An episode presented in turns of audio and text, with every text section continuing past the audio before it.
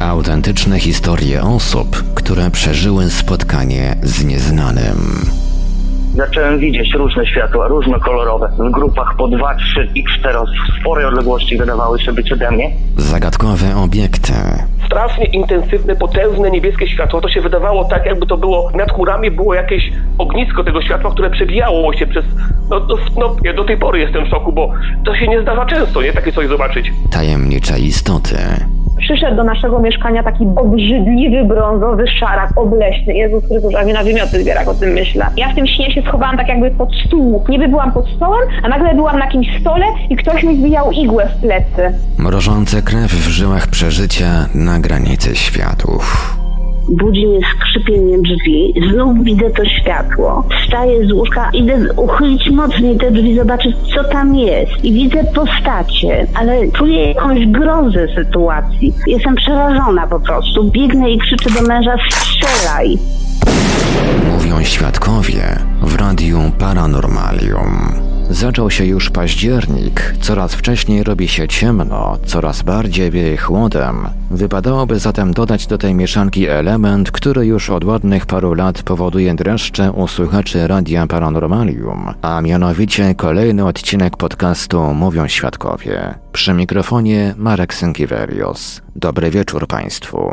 Dzisiejszy odcinek będzie wyjątkowy, tak jak i wyjątkowa była jedna z pierwszych nadanych na naszej antenie debat niekontrolowanych na żywo. Wyjątkowa będzie tematyka dzisiejszej audycji, gdyż dziś poznamy relacje o bliskich spotkaniach z żywym folklorem, czyli z postaciami znanymi głównie z podań i legend ludowych. Są to sprawy tak dziwaczne i trudne do skategoryzowania, że wielu badaczy zjawisk paranormalnych boi się w ogóle poruszać ten temat. Z tego grona niewątpliwie wyłamują się badacze znani choćby z anteny Radia Paranormalium, w szczególności zaś znany wielu z Państwa Arkadiusz Miazga, autor książki pod tytułem Magiczna Rzeczywistość oraz cyklu artykułów pod wspólnym tytułem Magonia po polsku. Po wysłuchaniu dzisiejszej audycji gorąco zachęcam poszukać wspomnianych publikacji.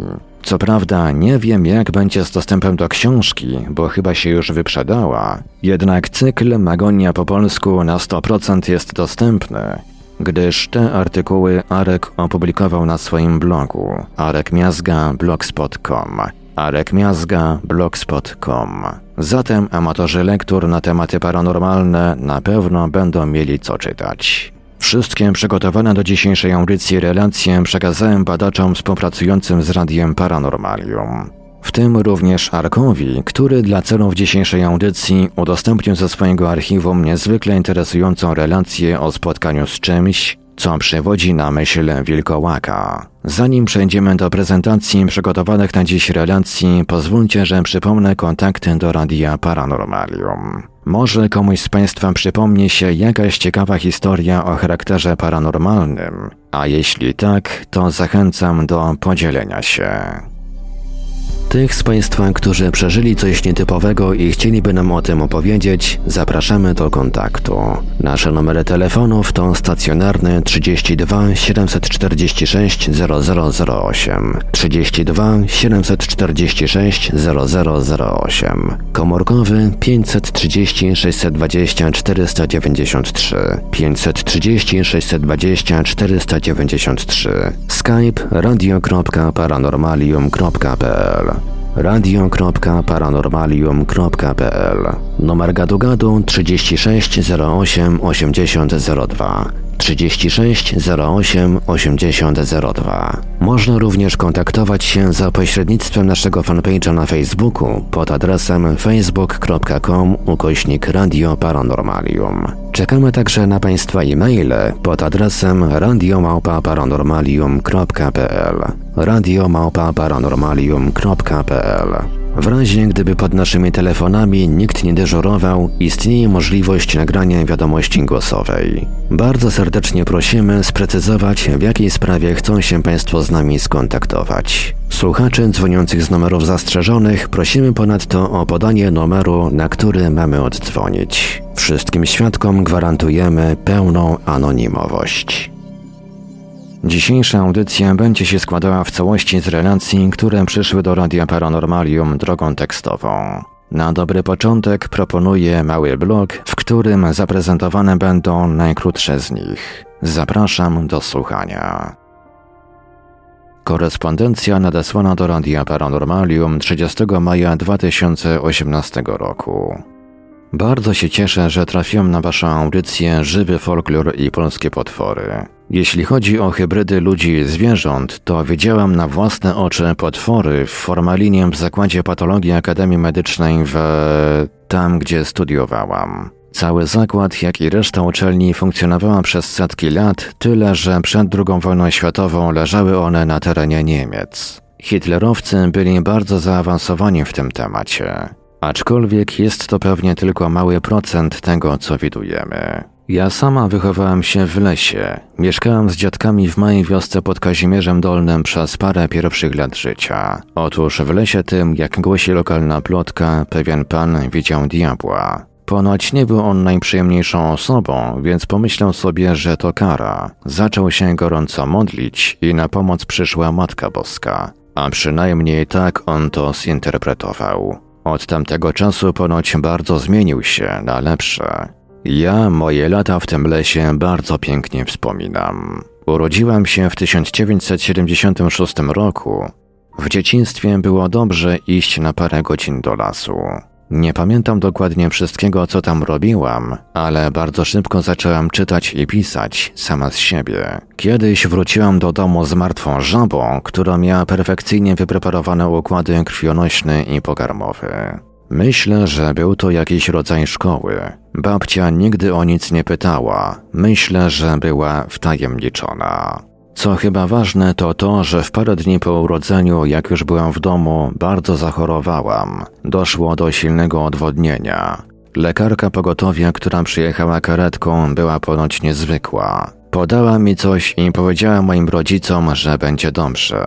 No i mają mi nadać imię na jej cześć. W zasadzie całe życie przytrafiają mi się rzeczy dziwne. Gorąco pozdrawiam. Relacja nadesłana do Randia Paranormalium 13 czerwca 2014 roku. W ubiegłym roku jesienią miałem dziwne zdarzenie. Mieszkam blisko zamku w Pieskowej Skale, a mojej teściowie obok niego, często więc przejeżdżam obok zamku.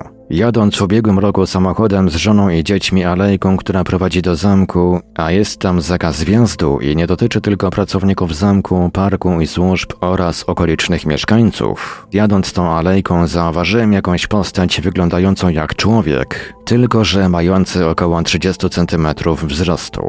Nie wiedziałem twarzy ani ubioru, tylko tak jakby tą postać. Nie wiem, była albo jakoś zaciemniona, czy ciemnomglista, nie wiem. Zauważyłem to jakieś 30 metrów przed samochodem. Wyglądało to tak, jakby uciekło z alejki w las. Szybko wyskoczyłem z samochodu, zacząłem szukać tego czegoś, ale nic nie znalazłem, więc wróciłem do auta, a żonie powiedziałem, że widziałem jakieś zwierzątko, które zwiało i w zasadzie zapomniałbym o tym, gdyby nie inne zdarzenie. Otóż około tydzień później żona jechała ze swoją mamą z pracy około 21.22. Jeżdżą tak co drugi dzień, ale akurat tydzień potem żona wróciła blada i nie chciała nic mówić. Dopiero na drugi dzień, jak nagabywałem co się stało, powiedziała, że nie chciała mówić nic przy dzieciach, żeby się nie bały. Ale na drodze widziała dziwną postać, bardzo małą, ale gdy zdała sobie z tego sprawę, to już ją minęła. Sądząc z opisu, postać była taka sama jak ta, którą ja widziałem. Żona, mieszkając można by powiedzieć w lesie całe życie, jest wyczulona i rozróżnia wszelkie takie zwierzątka. Zresztą małpa, czy co tam było, raczej by podskakiwała biegnąc, a ja na przykład nie widziałem jakiegoś podskakiwania. I tu się pojawia najważniejsze pytanie. Co to u licha mogło być? Gdyby nic nie mówiła wam nazwa Pieskowa Skała, to jest tam obok maczuga Herkulesa. Jest to teren Ojcowskiego Parku Narodowego. Niedaleko znajduje się też miejscowość Jerzmanowice, gdzie rozbił się ten słynny meteoryt. Relacja nadesłana do Radia Paranormalium 12 września 2019 roku. Dziś zaprezentuję tylko fragment dłuższej korespondencji od tego słuchacza odnoszący się do tematyki żywego folkloru. Cała korespondencja zostanie zaprezentowana w osobnym odcinku Mówią Świadkowie. Pod wpływem audycji wysłuchanych w Radiu Paranormalium rozpoczęło się u mnie rozważanie na temat żywego folkloru i zjawiska UFO. Czy jest to jedna siła manifestująca się pod różnymi postaciami, czy jednak różne zjawiska wrzucane do jednego worka? Od młodości nie mieściło mi się w głowie, że duchy i UFO to fikcja. Jako mały chłopiec miałem marzenie, że gdy dorosnę, to będę dokumentował zjawiska paranormalne. Dziewięć lat temu po Sylwestrze na Ślęży zaczęła się moja przygoda z poznawaniem zjawisk paranormalnych. Podczas wędrówki nocą poza głównymi szlakami doświadczyłem obecności jakiejś istoty zamieszkującej miejsce, gdzie kręciłem się od kilku godzin z kuzynem. Była mgła i padał drobny, zamarzający deszcz. W pewnym momencie mgła rozstąpiła się i powstał krąg o średnicy kilku metrów. Dźwięk deszczu stał się wyraźniejszy. Nastąpiło wyostrzenie zmysłów i poczucie, że coś okrążyło nas. Po tych kilkunastu sekundach mgła i dźwięki wróciły do normalności. Kuzyn powiedział tylko: Poczułeś to? Ja na to odparłem: Tak. I był to znak, że czas odejść. Tak też zrobiliśmy. Poszliśmy w przeciwnym kierunku i około godziny trzeciej wróciliśmy do samochodu. Po tym zdarzeniu czułem, że coś się zmieniło. Poczułem obecność nieznanego. Kilka dni później, gdy rozmyślałem nad tym zdarzeniem podczas patrzenia w wieczorne niebo, zaczęło kiełkować w mojej głowie nowe przeświadczenie. Wszechświat ma poziomy istnienia. Tylko w taki sposób mogą żyć istoty, które są częściowo wyczuwalne. Obserwacja krasnoludków i wróżek. W rogu ogrodu mam portal astralny wynikający z przebiegania tam linii siatki szwajcarskiej. Po odpowiednim wyciszeniu zauważyłem owal unoszący się nad ziemią. Po tak ciekawej obserwacji kolejnego wieczora postanowiłem poobserwować portal. Podczas obserwacji w pewnym momencie owal otworzył się w dolnej części, dotykając ziemi. Po kilku sekundach wyszły cztery postacie. Wysokość tych postaci to około 70-80 cm. Szły w rzędzie, jeden za drugim, tak jak przechodzi się przez drzwi. Po kilkumetrowej przerwie wybiegła piąta postać, nadrabiając dystans. Po kilku sekundach portal wrócił do pierwotnego stanu. Zdziwienie było na tyle duże, że postacie po kilku metrach przestały być dla mnie widoczne. Tego samego wieczoru miałem okazję widzieć cztery istoty przypominające opisem wróżki, lecące w stronę drzewa. Relacja, która pojawiła się na czacie Radia Paranormalium w grudniu 2019 roku. Taką oto historię przekazał nasz słuchacz Robert. W 1980 roku w Rucianym Niecie goniłem coś w środku nocy przez godzinę po Puszczy Piskiej. I nie było to zwierzę ani człowiek. Wracałem na pole namiotowe po dyskotece. Wracałem sam, bo znajomi poszli wcześniej. Nie miałem latarki. Szedłem powoli i zobaczyłem mglistą poświatę obok drogi. Dziwnie to wyglądało. Postanowiłem zobaczyć, co to jest. Gdy się przybliżyłem, oddaliło się. I tak przez godzinę. To nie było nic materialnego. To nie szło, tylko płynęło bezszelestnie. Nie były to świetliki ani mgła. Relacja nadesłana do Radia Paranormalium w maju 2021 roku. Na stałe mieszkam od urodzenia, to jest od 1973 roku w Tychach w województwie śląskim gdzie na początku lat 70. z województwa kieleckiego przybyli moi rodzice w poszukiwaniu lepszego życia, podobnie jak wielu rodaków w tamtych czasach.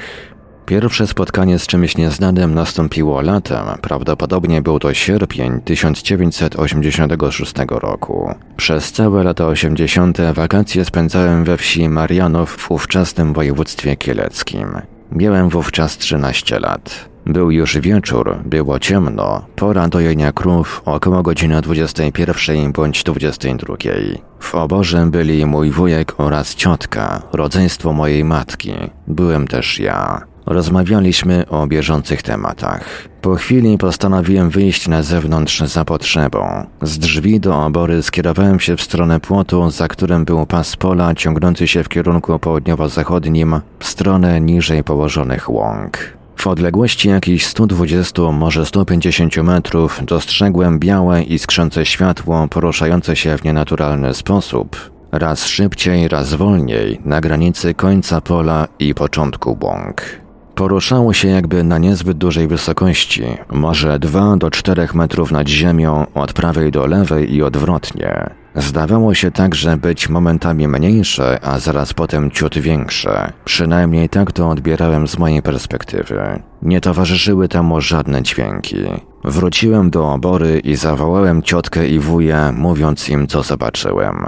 Wyszli ze mną i patrzyliśmy razem na to światło. Chciałem iść zobaczyć, kto lub co się tam znajduje, i już miałem latarkę w ręku, kiedy wujek złapał mnie za koszulkę i nie pozwolił tam iść. Obydwoje z ciotką nazwali to świecokiem. W innych przypadkach słyszałem o geodetach naprawiających krzywdzące innych pomiary ziemi za życia oraz stwierdzili, że nie można tam podchodzić, gdyż, cytuję, można wrócić poparzonym. Czy to był tylko sposób, aby odwieść mnie od pójścia, czy też prawda, nie wiem i nigdy się nie dowiedziałem. Całe zjawisko trwało około 15, może 20 minut, po czym światło słabło i znikało. Jak wynika z relacji osób starszych, dziś w większości nieżyjących widywano te światła często od dziesięcioleci, wliczając w to czasy przedwojenne. Rok 1988. To samo miejsce, wrzesień lub październik, także było już ciemno. Identyczne zjawisko w tym samym miejscu. Był ze mną rok młodszy kuzyn oraz wujek, właściciel gospodarstwa. Tylko obserwowaliśmy, czas także kilkadziesiąt minut. Rok 1989, lipiec, także Marianów, województwo kieleckie, godzina około 23. Z kuzynem po kolacji udaliśmy się na dach drewnianego domu z 1945 roku, który stał już praktycznie nieużywany, gdyż wujek z dziadkiem rok wcześniej przenieśli się do murowanej przybudówki koło obory jako nowego lokum. Siedzieliśmy na jeszcze nagrzanej papie pokrywającej dwuspadowy dach, rozmawiając i obserwując bezchmurne gwiaździste niebo z lornetką myśliwską. Wspaniała widoczność tej nocy. W pewnym momencie spojrzałem w lewo, to jest w kierunku północno-wschodnim, i zobaczyłem duży rozbłysk iskrzącego dość mocno światła w koronie drzewa. Był to dąb. Prawie cała korona drzewa była rozświetlona jakby od wewnątrz przez kilka sekund. Światło nie było jednolicie białe, miało też pewien procent jasnej czerwieni oraz srebrzystości. Pokazałem to kuzynowi, natychmiast ogarnął to wzrokiem oraz potwierdził, że widzieliśmy obaj to samo. Podobnie jak w innych przypadkach zjawisko było bezdźwięczne oraz tu dopowiem jeszcze nie było żadnego dymu. Dąb ten stoi na skraju lasu w odległości może 200, może trochę więcej metrów od podwórka. Wcześniej są pola. Niestety oprócz wujka nikt nam nie chciał w tę historię uwierzyć. Rok 1990. Lipiec. Wieś Fanisławiczki w województwie kieleckim. Byłem w odwiedzinach u ciotki przez kilka dni.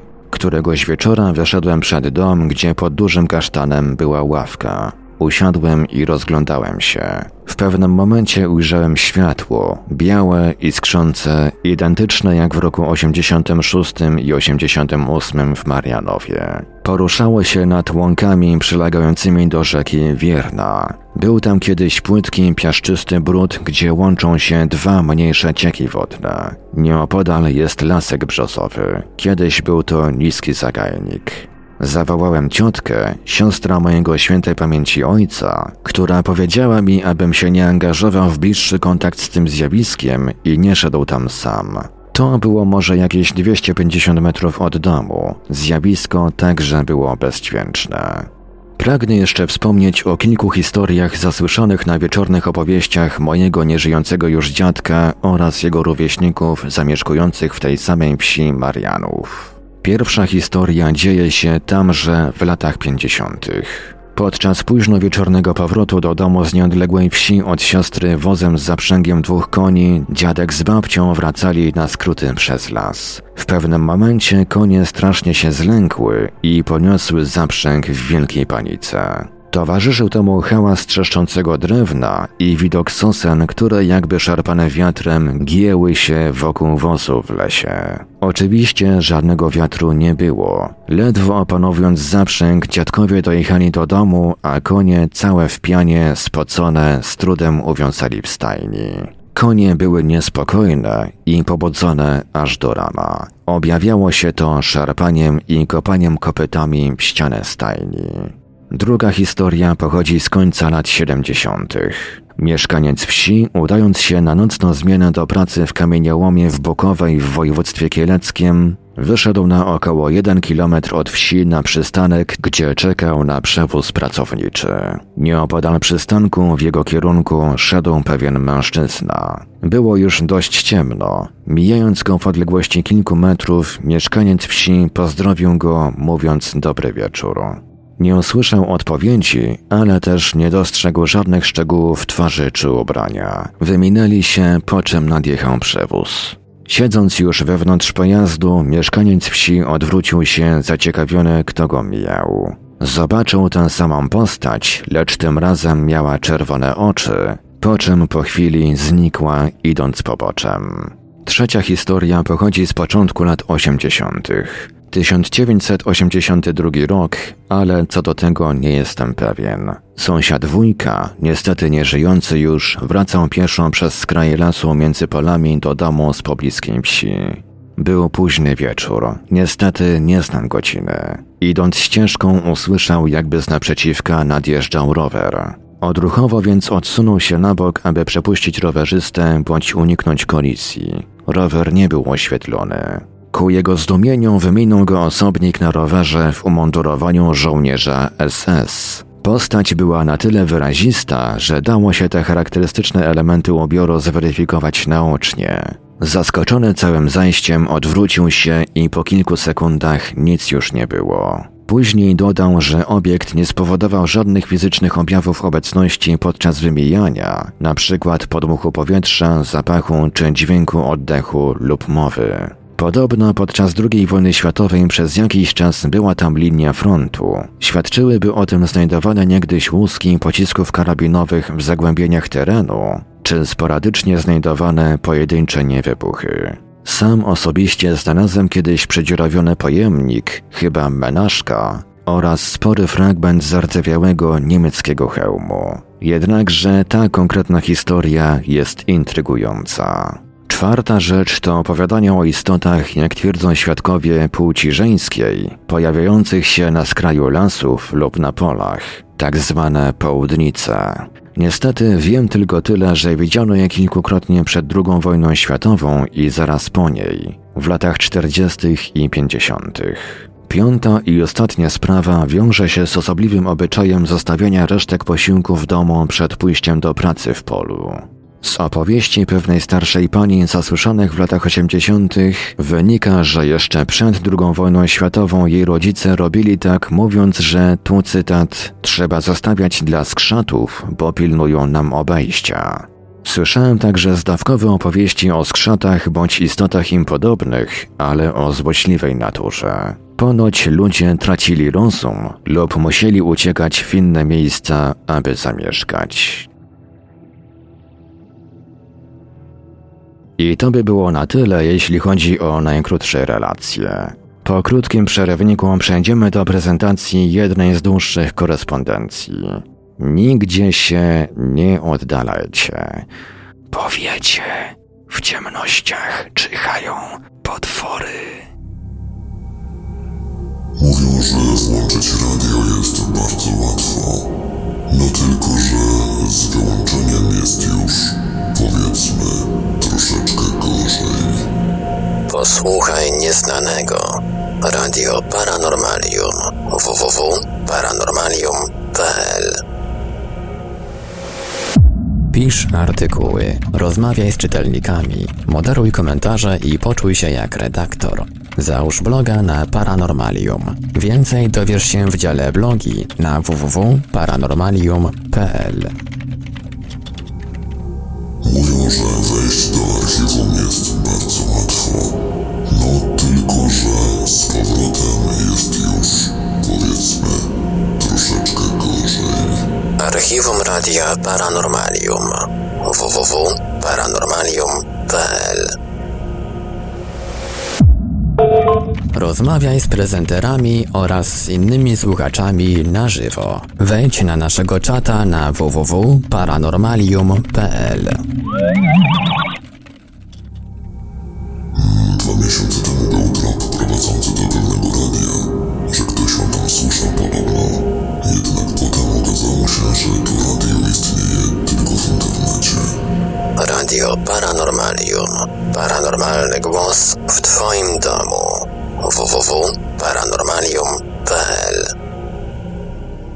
Autentyczne historie osób, które przeżyły spotkanie z nieznanym.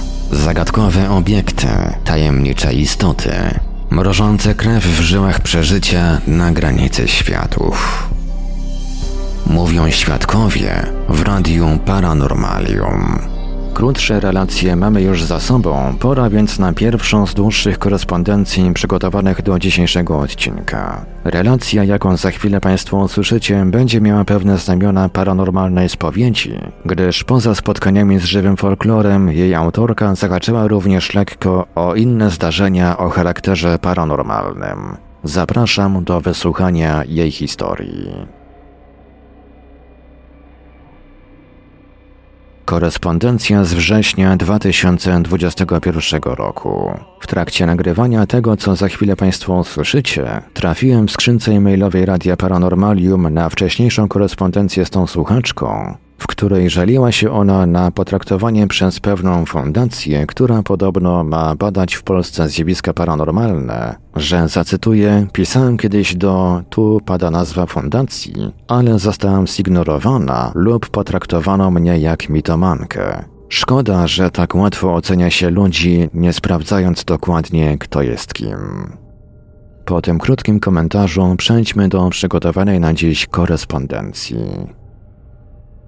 Jestem artystką mieszkającą na stałe w Szwecji. Możliwe, że właśnie moje historie, opowieści, doznania ukształtowały w jakimś stopniu moją sztukę i w ogóle postrzeganie rzeczywistości. Bo ja rzeczywistość widzę inaczej niż większość otaczających nas ludzi. Czuję się ogromnie osamotniona w swoich przeżyciach, bo nigdy nie miałam komu tego powierzyć. Panicznie boję się ośmieszenia, gdyż mam zbyt słabą psychikę i nie jestem odporna na wyśmiewiska ignorantów. Ostatnio dużo się zmieniło, pogłębiło i może to za sprawą moich regularnych, bardzo głębokich medytacji. Otóż przyciągnęłam kilka osób, które mnie rozumieją i to jest jedyne, czego pragnę od dziecięcych lat. Nie dam rady opisać nawet części tych doznań, ponieważ tego jest tak dużo, że sama się gubię i już zapominam. Planuję usiąść i to wszystko spisać. Jako dziecko uwielbiałam cichutko schować się na sofie i wysłuchiwać dziadkowych opowieści. Wtedy ludzie często się odwiedzali, głównie wspominali wojnę, ale równie normalnymi i zupełnie oczywistymi opowieściami były historie o duchach. Każdy je miał i opowiadano je przy kominku jak o spotkaniach z dawną rodziną. Pamiętam, że było to coś zupełnie normalnego. Może tak było tylko w mojej rodzinie. Nie wiem, ale kiedyś moja koleżanka pochodząca z Polski też podkreśliła tą niesamowitą rzecz, że w czasach naszego dzieciństwa o duchach czy UFO rozmawiało się w każdym domu i prawie każdy coś widział i słyszał. Były to lata 70. i 80.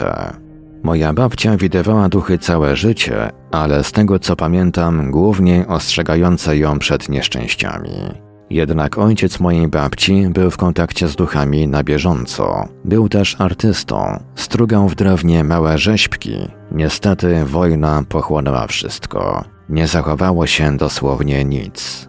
Opowiadano, że przed wojną pracował bodajże w kopalni węgla. Wracał często w nocy, jadąc bryczką zaprzężoną w konia przez długi las.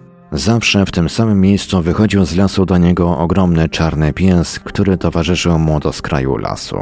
Pies zawsze pradziadka odprowadzał. Piękny, wielki, wykarmiony, zadbany pies. Nie było takich dzikich psów w tamtym okresie. Ponoć pradziadek nie czuł strachu i mówił do niego: Innym razem po deszczu jego wóz ugrzązł w błocie, jak w dobrym horrorze. Wysiadła mu lampa i nie mógł sobie z tym poradzić. Nagle wokół niego pojawiła się ogromna ilość świetlików, tak to nazywali. Były one znane ludziom, były traktowane jako oczywistość w dawnych opowieściach. Były to małe, świecące punkciki latające wokół dziadka i wosu. Oświetlały mu miejsca, które ten potrzebował widzieć. Po wojnie ludzie widzieli bardzo dużą ilość wszelakich paranormalnych rzeczy. Każdy kogoś stracił, była bieda, a ludzie wtedy paradoksalnie są bardziej uduchowieni. Tak sobie myślę, że to właśnie dlatego. Babcia często widziała kulę. Jak opowiadała, raz jedna kula, piękna, lśniąca, biała jakby z piór, wytoczyła się przed nią i jej koleżanką, zastawiając im drogę. Była jasna zimowa noc. Dwie młode dziewczyny stały przed tym sparaliżowane. Jedna się odezwała, coś w rodzaju: Kogo szukasz? Zostaw nas. Nie pamiętam. Po tych słowach ta kula jakby odpłynęła. Z dzieciństwa pamiętam naprawdę bardzo dużo tego typu opowieści. Również ja całe życie doświadczałam różnych dziwności. Zaobserwowałam ciągłość tego daru u nas w rodzinie, ale nie wszyscy to mają. Teraz jest jeszcze jedna kuzynka, młoda dziewczyna, którą kilka lat temu w nocy, kiedy z koleżanką wracały z imprezy, dosłownie goniła kula. Dziewczyny były tak przerażone, że do dziś, kiedy to opowiada, oczy wypełniają jej się łzami. Ta dziewczyna również widzi i czuje różne rzeczy tak jak ja, ale ona nigdy nigdzie o tym nie opowie. Dla niej to nie jest dar, a raczej przekleństwo. Ona tego nie akceptuje, panicznie się boi i nie szuka odpowiedzi tak jak ja. Ja kiedyś też panicznie się tego bałam. Z wiekiem to minęło, zaczęłam czytać, poszukiwać, medytować i teraz może nadal nie znam odpowiedzi, ale wyczuwam sens tego wszystkiego. W czasie medytacji doznaję niesamowitych wizji. Te wizje kontynuują się w snach, a ja przelewam to w swoje obrazy. O tym innym razem. Przestałam się bać, zaczęłam się tym cieszyć, bo dostrzegam sygnały, które dawane mi są przez niewidzialne światy w bardzo subtelny sposób. Przeżyłam śmierć ukochanego i wtedy nawet moi przyjaciele, którzy mi towarzyszyli, byli przerażeni tym, co działo się w moim domu. Ja zaś miałem wtedy niesamowite wizje, dosłowny kontakt z inną rzeczywistością. Dlatego zaobserwowałam, że stan przygnębienia u ludzi takich jak ja pogłębia doznania paranormalne. Jakby nasza naturalna osłona przed tymi światami staje się mniej trwała. Pominę całe lata przeróżnych dziwności, snów, spotkań. Na koniec opowiem jedną z ostatnich i dla mnie najbardziej wzruszającą historię.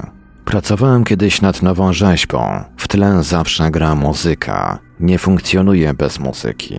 Był to utwór medytacyjny w indyjskich klimatach. Wchodzę wtedy w taki jakby trans, zapominam o rzeczywistości, medytuję pracując, a właściwie tworzy się samo. Wtedy pokropiła mnie woda. Na mnie i na moją rzeźbę spadło ładnych kilkanaście grubych kropli wody. Sprawdziłem kilkakrotnie sufit, czy nie skondensowała się jakaś para. Żadnej wody wokół, nic. Pracownia to nowiutki budynek. Nagle poczułam czyjąś obecność i jak za dotknięciem czarodziejskiej różdżki poczułam euforię nie do opisania. Nie wiem jak to wyrazić. To było coś przepięknego, boskiego. Nie umiem pisać, a tym bardziej opisywać uczuć. Proszę mi wierzyć, że pragnęłam na wieki w tym zostać. Nagle słyszę w głowie usiądź i wejdź w medytację. Nie dosłownie w medytację, ale miałam usiąść i się uspokoić, zamknąć oczy.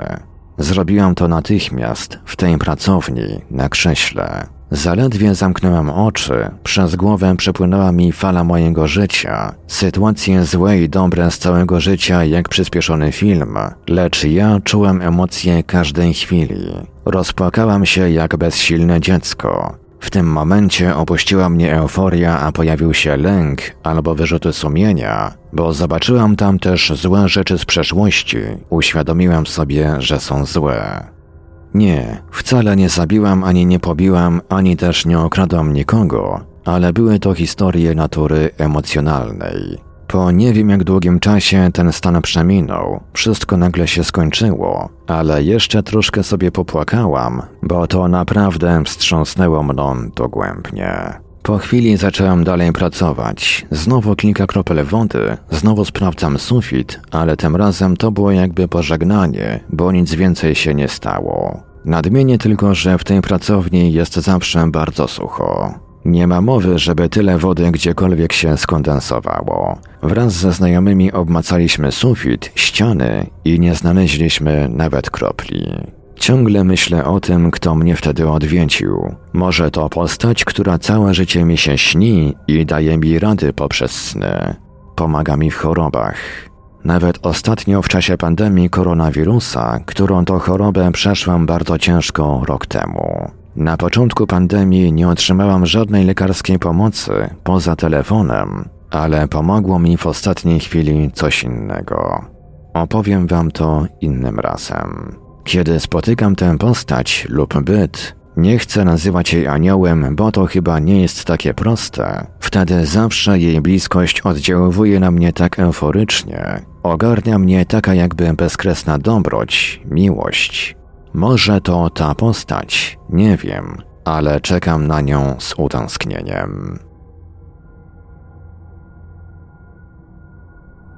I to by było na tyle, jeśli chodzi o relacje przekazane przez naszą słuchaczkę. Gwóźdź programu jeszcze przed nami, a będą nim dwie relacje o bliskich spotkaniach z czymś, co przywodzi na myśl wilkołaki. Ale to po krótkim przerywniku.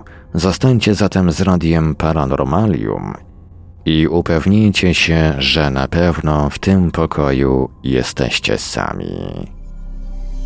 Tych z Państwa, którzy przeżyli coś nietypowego i chcieliby nam o tym opowiedzieć, zapraszamy do kontaktu. Nasze numery telefonów to stacjonarny 32 746 0008, 32 746 0008, komórkowy 530 620 493, 530 620 493, skype radio.paranormalium.pl radio.paranormalium.pl Numer gadu gadu 36 08 8002 36 08 8002 Można również kontaktować się za pośrednictwem naszego fanpage'a na Facebooku pod adresem facebook.com ukośnik Radio Paranormalium. Czekamy także na Państwa e-maile pod adresem radiomałpa-paranormalium.pl radiomałpa-paranormalium.pl w razie gdyby pod naszymi telefonami nikt nie dyżurował, istnieje możliwość nagrania wiadomości głosowej. Bardzo serdecznie prosimy sprecyzować, w jakiej sprawie chcą się Państwo z nami skontaktować. Słuchaczy dzwoniących z numerów zastrzeżonych prosimy ponadto o podanie numeru, na który mamy oddzwonić. Wszystkim świadkom gwarantujemy pełną anonimowość. Autentyczne historie osób, które przeżyły spotkanie z nieznanym. Zagadkowe obiekty, tajemnicze istoty, mrożące krew w żyłach przeżycia na granicy światów. Mówią świadkowie w Radiu Paranormalium. Pora zatem na gwóźdź programu, czyli dwie relacje o bliskich spotkaniach z wilkołakami. Pozwólcie Państwo, że najpierw zaprezentuję krótszą z nich.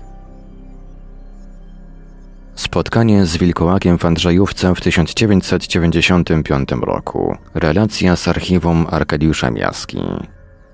Opiszę zdarzenie, które miało miejsce na terenie dawnej Łemkowszczyzny. Andrzejówka, Muszyna, Krynica Zdrój. Jak miałem około 8 lat, bawiłem się z innymi dzieciakami w podchody. Były wakacje i już zaczynało się ściemniać. W pewnym momencie zachciało mi się zwyczajnie sikać, a nie bardzo chciałem wracać do domu, bo wiedziałem, że jak wrócę, to mama już mnie nie puści z powrotem na pole. A że niedaleko znajdował się stary wychodek, z którego już praktycznie nikt nie korzystał, na podwórku mojego sąsiada, obok gnojówki, to może być w sumie ważna informacja. Postanowiłam tam się udać. Za mną poszła moja starsza o dwa lata koleżanka, bo też chciała sikać. Jako pierwsza podeszłam do wychodka, otworzyłam drzwi i zobaczyłam przed sobą ogromną, czarną, owłosioną, ale też dobrze zbudowaną postać z wilczym pyskiem. Ledwo się tam mieścił. Złapałam z nim kontakt wzrokowy i zrozumiałam, że nie powinnam tego była widzieć, więc szybko zamknęłam drzwi i zaczęłam biec w kierunku domu. Po chwili usłyszałam krzyk koleżanki. Byłam tak przerażona, że zapomniałam o niej. Odwróciłam się i zobaczyłam, że biegła za mną, ale tak jakby nie kontaktowała. Zatrzymałam ją i zapytałam, co widziała. Ona na to odpowiedziała, że widziała ogromnego goryla. I to jest koniec. Nigdy później nie widziałam czegoś podobnego i po zdarzeniu nikomu tego nie mówiłam. Z tą koleżanką też później nie rozmawiałam na ten temat.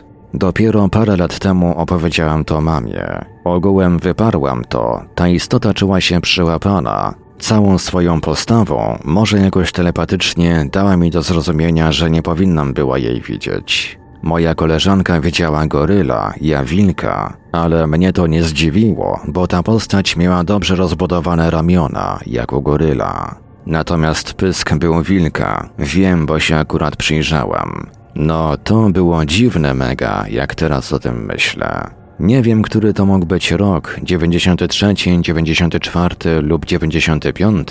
Na pewno były to wakacje, wieczór zaraz po zachodzie słońca. Nie było już słońca, ale jeszcze nie była to noc. Jest jeszcze jedna bardzo istotna rzecz. Wilkołak był jakby przeźroczysty, w takim ledwo zauważalnym stopniu.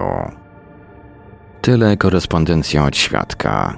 W toku śledztwa podjętego przez Arkadiusza Miazgę kobieta uściśliła, iż postać miała czarne oczy o wyglądzie ludzkim. Wciśnięta była pod strop wychodka. Zauważalne było przygarbienie, rozbudowane bary i ramiona. Wszystko pokryte ciemną sierścią. Całe zdarzenie trwało około pięciu sekund. Bardzo znamienną rzeczą było to, że wilkołak był jakby przeźroczysty, z delikatną poświatą.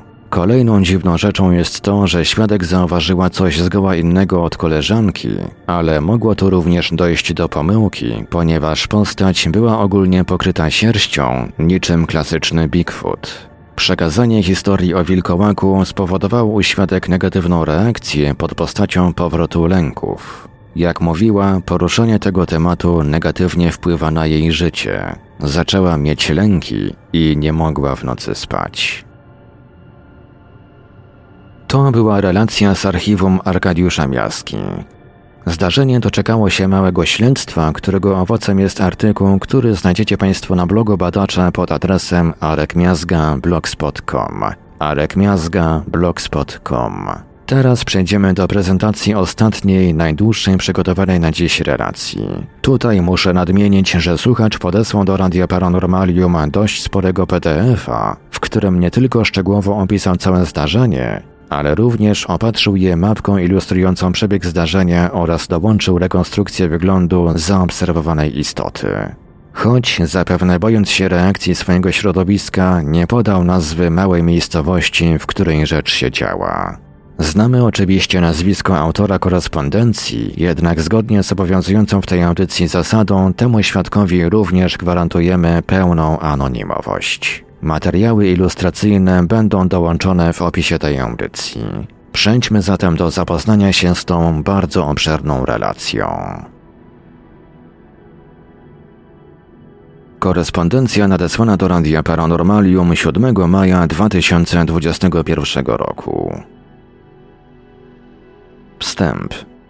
Do napisania tej wiadomości skłonił mnie fakt, iż niedawno, poszukując jakiegoś ciekawego podcastu w szeroko pojętej tematyce paranormalnej, trafiłem na niestaną mi dotąd, co mnie bardzo dziwi, serię Mówią Świadkowie. Po wysłuchaniu kilku z zamieszczonych tam opowieści uznałem, że przyszedł czas, aby podzielić się z szerszym gronem historią, która stała się moim udziałem, a która także mieści się w ramach zdarzeń niewyjaśnionych, bowiem u schyłku lata pod koniec sierpnia roku 2008, mając 16 lat, na polnej drodze spotkałem, wszystko na to wskazuje, wilkołaka. Ale nie wyprzedzajmy faktów. Jako, że aktualnie zajmuję stanowisko, na którym opowiadanie tego typu historii raczej nie jest wskazane, a w dalszej części tej wiadomości będę także wskazywał na własne przekonania w pewnych kwestiach, które także nie przystają w moim fachu, pragnę zachować pełną anonimowość. Dziś jestem już nieco starszy niż wtedy, lecz upływ lat nie zatarł tych wspomnień. Aktualnie jestem człowiekiem dobrze wykształconym i wykonującym bardzo odpowiedzialny zawód. Mam się za człowieka raczej racjonalnego, a już na pewno nie naiwnego i łatwowiernego. Zawsze na wstępie szukam logicznego wyjaśnienia każdej sytuacji, jednak zgodnie z moimi przekonaniami nigdy nie wykluczam okoliczności, które mogą być poza naszym aktualnym zrozumieniem. Na wstępie pragnę nieco zarysować swoją charakterystykę w okresie, w którym doszło do owego zdarzenia. Wychowałem się w niewielkiej miejscowości na ziemi śląskiej. Dokładnej lokalizacji nie ujawniam przez chęć zachowania anonimowości. Jest to niewielka wieś, a szczegóły, które pojawiają się w niniejszym opisie, mogłyby z łatwością wskazać na moją osobę. Środowisko, w którym się wychowałem, niewielka wieś o charakterze silnie rolniczym, zamieszkana przez prostą ludność, głównie napływową z krasów wschodnich, obfitowało w szereg doniesień o wielu zjawiskach niewyjaśnionych. Stąd też sam miałem już od wczesnych lat sporą styczność, a nawet doświadczenie praktyczne w tego typu zagadnieniach. Do dzisiaj uważam, że wszelkie doniesienia z zakresu zdarzeń niewyjaśnionych opowiadają o zjawiskach faktycznych, które na razie wymykają się naszemu poznaniu, a zgłębianie tych zjawisk i dociekanie ich natury uważam za jak najbardziej słuszne. W wieku 16 lat byłem osobą raczej introwertyczną, szukającą odosobnienia. Miałem w tym okresie szereg problemów z odnajdowaniem się wśród ludzi i w ogóle w społeczeństwie, głównie przez niemal chorobliwą nieśmiałość. W okresie tym moje zainteresowania krążyły głównie wokół moich aktualnych, kultywowanych do dzisiaj pasji, którymi są ucznictwo, zoologia, ogólno pojęta przyroda, rysownictwo i grafika, historia oraz, co może być tutaj najistotniejsze, mitologia, wierzenia, legendy i podania, ze szczególnym uwzględnieniem aspektów paranormalnych i kryptozoologicznych. Czas wolny podczas wakacji, gdy akurat nie pracowałem w gospodarstwie mojego wuja, spędzałem zwykle na samotnych spacerach po okolicznych lasach oraz ćwiczeniu strzelania z wiatrówki i łuku i właśnie to ostatnie zajęcie sprowadziło mnie w ten sierpniowy wieczór w miejsce, gdzie zdarzyło się to całe zajście. Opis miejsca i przebiegu zdarzenia. Przejdę teraz do możliwie dokładnego opisu całej sytuacji. Postaram się przedstawić ją nie wplątując własnej analizy ani przemyśleń, które pojawiły się u mnie już po zdarzeniu, a jedynie dokładnie przedstawiając poczynione w trakcie incydentu obserwacje i opisując uczucia, jakie mną wówczas targały. W przypadkach, w których nie będę czegoś pewien, jasno to zaznaczę, nie chcąc nieumyślnie zniekształcić obrazu wyłaniającego się z informacji, których jestem bezwzględnie pewien. Zapewniam, że mnogość szczegółów, które zawarte są w relacji, opiera się jedynie o to, co zdołałem wychwycić i zapamiętać. Starałem się także za wszelką cenę nie obarwiać ani nie wzbogacać opisu o żadne niepotwierdzone moimi wspomnieniami elementy, zaś znaczna objętość relacji wynika jedynie z chęci bardzo skrupulatnego i wyczerpującego opisu zdarzenia. W celu ułatwienia prześledzenia wydarzeń załączam w tekście szkic postaci oraz prostą mapkę, na których postarałem się uchwycić najważniejsze elementy wydarzenia. Oryginalny, pierwotny szkic istoty sporządziłem krótko po zajściu, ale dziś już niestety nie mogę go znaleźć, zatem załączony szkic wykonałem na podstawie wspomnień. Zarys miejsca także jest mi dobrze znany, gdyż jak wspominałem, odwiedzałem to miejsce w młodości niezliczoną ilość razy. Zaznaczam jednak nieskromnie, że pośród wielu wad mam jedną znaczącą zaletę, jaką jest świetna pamięć, co niejako wiąże się z moim zawodem, a chwilowa trauma wynikająca z zajścia, co ciekawe, zamiast wyprzeć to wspomnienie, trwale wyrywa wygląd istoty i całe zdarzenie w mej pamięci. I do dziś, mimo upływu 12 lat, pamiętam wyraźnie każdy zauważony podczas tej krótkiej obserwacji szczegół oraz wszelkie okoliczności tego incydentu. Była druga połowa sierpnia 2008 roku. Niestety nie miałem przy sobie zegarka, ale myślę, że wszystko zaczęło się mniej więcej w pół do dwudziestej, gdyż robiło się już powolutku ciemno, trwał zachód słońca, a nisko na niebie pojawiał się księżyc. Nie jestem pewien w jakim był fazie, choć nie sądzę, by trwała pełnia, bo raczej zapamiętałbym ten fakt, ale zaznaczam, że nie mam pewności. Pogoda była piękna, dzień upalny, a niebo pokrywały tylko z rzadka niewielkie smugi chmur. Stałem na polnej, brukowanej drodze, oddalonej o jakieś 500 metrów od mojego domu. Było to wyjątkowo urokliwe miejsce, w które zwykle udawałem się postrzelać z łuku. Tego wieczoru zakończyłem już strzelanie i właśnie zbierałem się do powrotu. Robiła się już szarówka i choć było jeszcze na tyle jasno, by wyraźnie widzieć cel, obawiałem się zgubienia strzały i niemożności znalezienia jej przed zapadnięciem zmroku. Pozostałem jeszcze na chwilę, aby zapalić spokojnie papierosa, gdyż popalałem wtedy od czasu do czasu. Pragnę też zauważyć, że byłem wówczas całkowitym abstynentem i nie zażywałem żadnych poza nikotyną środków odurzających, do których dostęp zresztą w tamtych latach dla chłopaka ze wsi był niemożliwy.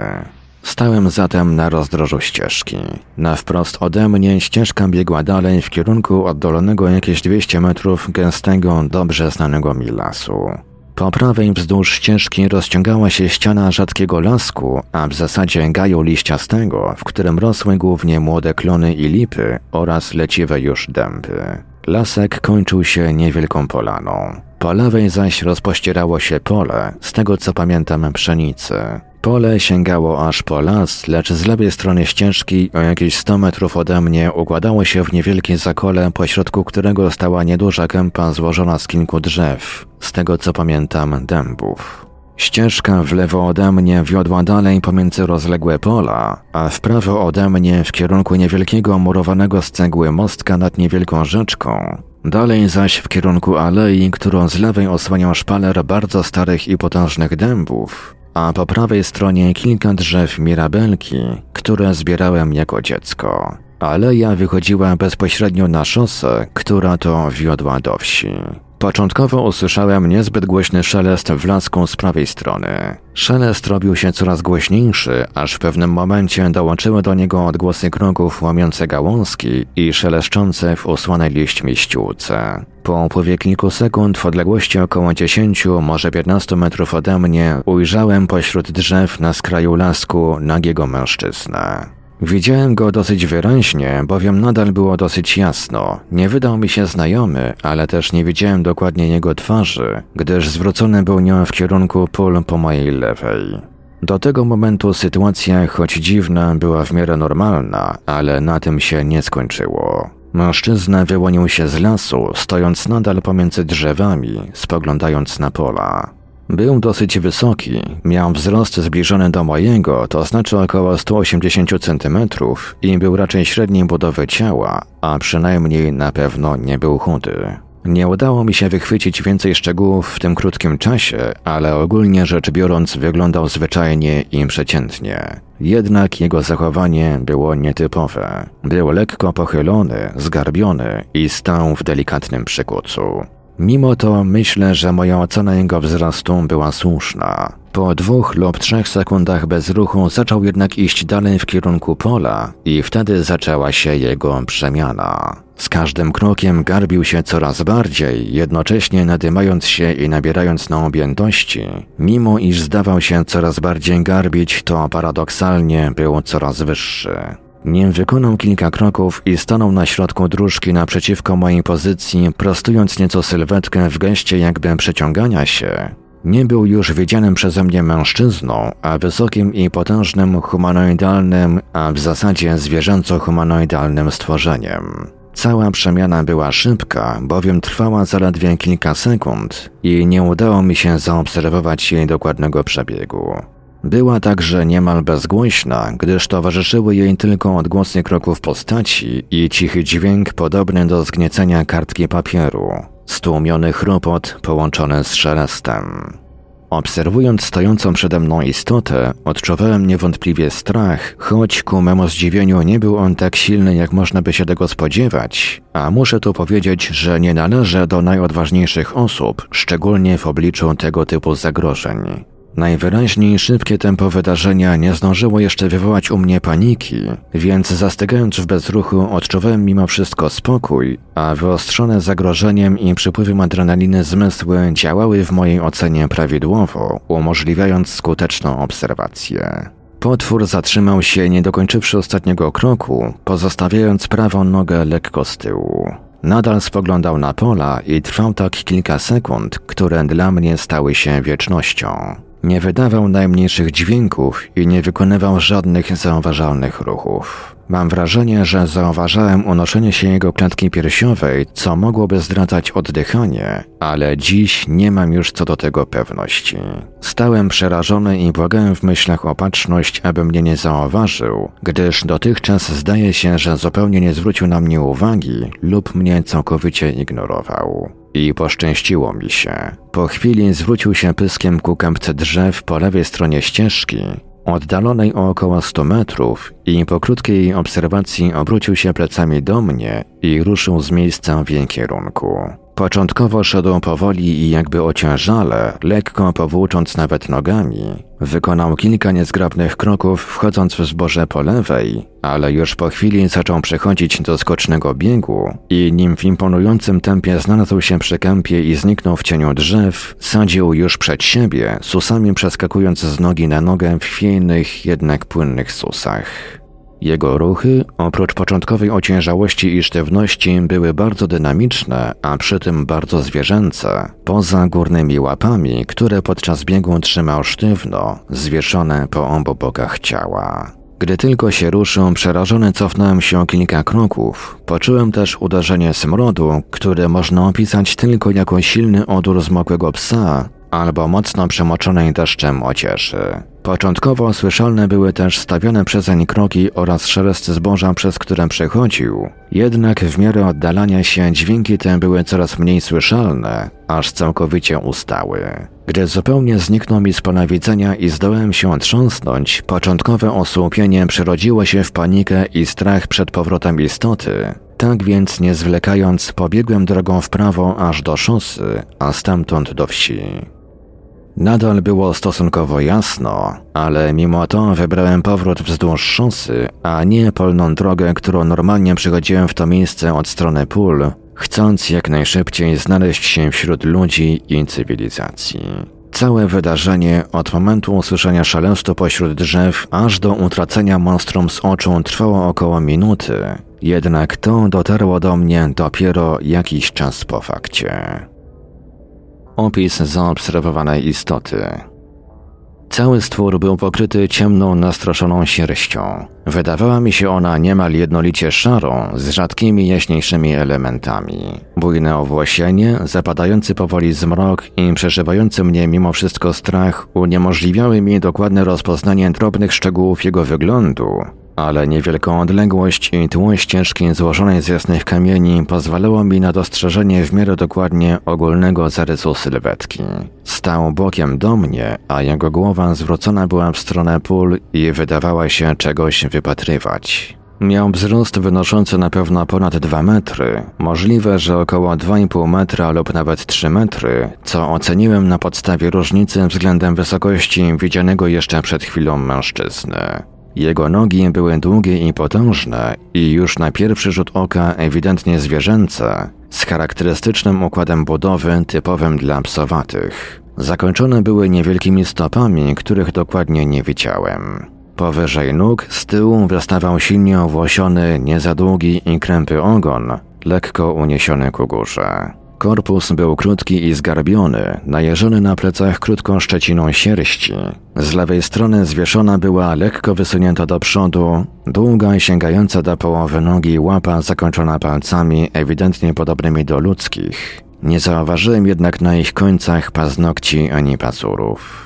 Pragnę zauważyć, że dłonie istoty były nieproporcjonalnie duże i choć ten szczegół trudno mi sobie dokładnie przypomnieć, zdaje mi się, że były w odróżnieniu od reszty ciała tylko nieznacznie porośnięte sierścią i jestem pewien, że wyróżniały się lekko jaśniejszą barwą. Drugiej łapy nie udało mi się wówczas zaobserwować, ale podczas gdy istota odchodziła ode mnie, wiedziałem, że posiada ona drugą, identyczną łapę z prawej strony ciała, również zakończoną dłonią. Głowa była proporcjonalnie niewielka i w ewidentny sposób przypominała głowę psią lub wilczą. Nieco wydłużoną, jednak krótszą niż u wilka i tempo zakończoną, zwieńczoną długimi, starczącymi ku górze, pokrytymi szczeciną sierści uszami. Przednia jej część, którą można nazwać twarzą stworzenia, podobnie jak dłonie, była widocznie mniej porośnięta sierścią i nieco jaśniejsza, a w jej górnej części widoczne było wyraźne zgrubienie, niewątpliwie będące łukiem brwiowym skrywającym głęboko osadzone oczy, ale to tylko moja opinia. Oczu niestety nie udało mi się dostrzec. Szyja i kark istoty były ukryte w nastroszonej grzywie. Nie udało mi się zauważyć i zapamiętać żadnych dodatkowych szczegółów budowy. Wnioski końcowe. Nigdy więcej nie wróciłem w to miejsce. Z początkiem roku szkolnego rozpocząłem naukę w szkole z internatem i praktycznie od tego czasu wyprowadziłem się z rodzinnej miejscowości. Nowa szkoła, znajomi, a nawet dziewczyna, którą poznałem już niebawem, a która dziś jest moją narzeczoną, pozwoliły mi szybko zapomnieć o traumie tego spotkania, która na krótko po zejściu odciskała na mnie spore piętno.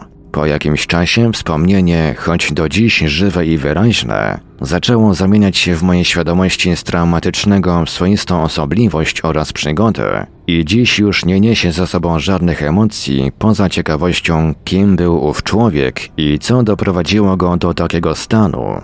Stanu, który już wtedy, jak i teraz, nazwać mogę tylko w jeden sposób wilkołactwem, zwanym też likantropią. Jako, że na stałe zerwałem z moją rodzinną miejscowością, nie miałem już okazji, by odszukać odpowiedzi na nurtujące mnie do dziś pytania związane z tą sprawą.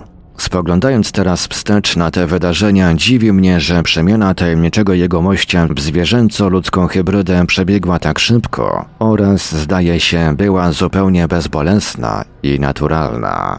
Jak mówiłem, nie pamiętam fazy księżyca, lecz mimo to wątpię, czy zdarzeniu towarzyszyła pełnia, co byłoby zbieżne z ogólnym konsensusem utartym w tej kwestii w popkulturze, a wynikającym z podań historycznych. Jestem przekonany, że mój strach byłby nieporównywalnie większy i bardziej uciążliwy, gdybym napotkał coś, co w ewidentny sposób byłoby całkiem mi niepoznane, wykazywało inteligencję, którą mogłoby mnie przewyższać, lub też dysponowało możliwościami wymykającymi się mojemu pojmowaniu, jak dzieje się to w przypadku spotkań z duchami czy istotami, które bierzemy za przybyszów z innych planet, przed którymi nie mogłyby nas obronić zwykłe mury i drzwi naszych domów.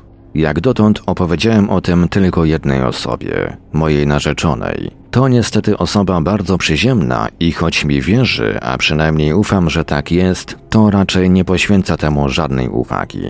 Stara się jedynie racjonalizować ujrzeniem przeze mnie dziwnego zwierzęcia lub wytworem mojej wyobraźni, które sprowokowały traumatyczne przeżycia, bowiem krótko przed tym wydarzeniem zmarł nagle mój ojciec. Nie opowiadałem o tym wydarzeniu nie tylko dlatego, że obawiałem się reakcji słuchaczy, ale także dlatego, że nie miałem żadnych wątpliwości co do jego natury, a jak wspomniałem, po pewnym czasie nie odczuwałem już żadnych silnych negatywnych emocji, które wymagałyby wygadania się komuś. Cały incydent był dla mnie jasny i czytelny. Skłonił mnie on dodatkowo do głębszego zainteresowania się tematem kryptozoologii i zjawisk paranormalnych, co stało się na stałe moją pasją. Do wyznania w tej wiadomości skłoniło mnie zaś przekonanie, że przekazanie tych informacji może przyczynić się do ogólnego wzrostu wiedzy na temat tego i innych tego typu zjawisk, szczególnie jeśli będzie miał okazję zapoznać się z nim ekspert w tej dziedzinie. Nie ukrywam, że jestem bardzo ciekaw innej opinii oraz wiedzy na temat podobnych zdarzeń, najlepiej z niezbyt dalekiej przeszłości.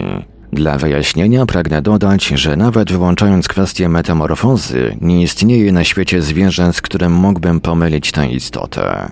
Zdarzeniu nie towarzyszyły żadne dodatkowe zjawiska, jak utrata czasu, zapadnięcie podejrzanej i nienaturalnej ciszy, efekty świetlne, podejrzane dźwięki i temu podobne. Pamiętam, że przez cały czas słyszałem także lekki poszum drzew i wodę szumiącą w rzeczce nieopodal. Istota miała charakter ewidentnie fizyczny, gdyż wydawała odgłosy poruszania się, a także poruszała głosami pszenicy w czasie przechodzenia przez pole. Mimo, że bardzo tego chciałem, to nie miałem odwagi powrócić na miejsce kolejnego dnia w celu zbadania pozostawionych śladów, ale jestem przekonany, że pośród miękkiej, uprawnej ziemi, wśród głosów pszenicy, istota pozostawiła ogromne tropy, niby wilczych łap. I to była ostatnia już przygotowana na dziś relacja. Dajcie znać w komentarzach, co sądzicie o poznanych dziś historiach, a jeśli macie jakieś swoje zdarzenia, którymi chcielibyście się podzielić, gorąco zapraszam do kontaktu. Każda relacja jest przekazywana dalej badaczom współpracującym z Radiem Paranormalium, co szczególnie w przypadku najciekawszych i najbardziej kontrowersyjnych zdarzeń skutkuje nieraz śledztwem i później publikacją. Sporo takich zdarzeń przekazanych przez słuchaczy znajdziemy w książkach choćby Arkadiusza Miazgi czy Damiana Treli. Dzielcie się zatem swoimi relacjami, bowiem każda z nich wnosi coś do poznania i zrozumienia wielu trudnych do wytłumaczenia zjawisk. Mówił do Państwa Marek Sękiewelios. Radio Paranormalium, paranormalny głos w Twoim domu. Dziękuję za uwagę i do usłyszenia w kolejnych naszych audycjach. Śledźcie zapowiedzi na naszej stronie www.paranormalium.pl oraz na profilach Radia Paranormalium na Facebooku i YouTube. Tych z Państwa, którzy przeżyli coś nietypowego i chcieliby nam o tym opowiedzieć, zapraszamy do kontaktu.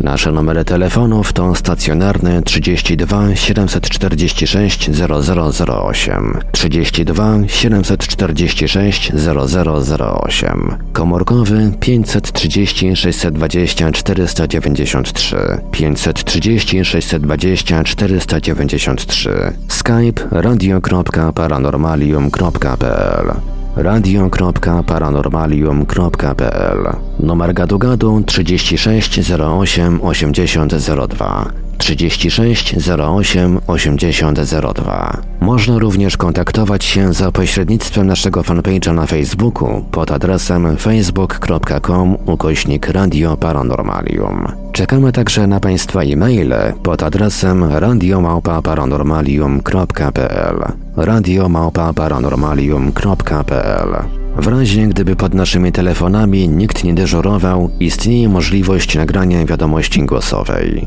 Bardzo serdecznie prosimy sprecyzować, w jakiej sprawie chcą się Państwo z nami skontaktować. Słuchaczy dzwoniących z numerów zastrzeżonych prosimy ponadto o podanie numeru, na który mamy oddzwonić. Wszystkim świadkom gwarantujemy pełną anonimowość.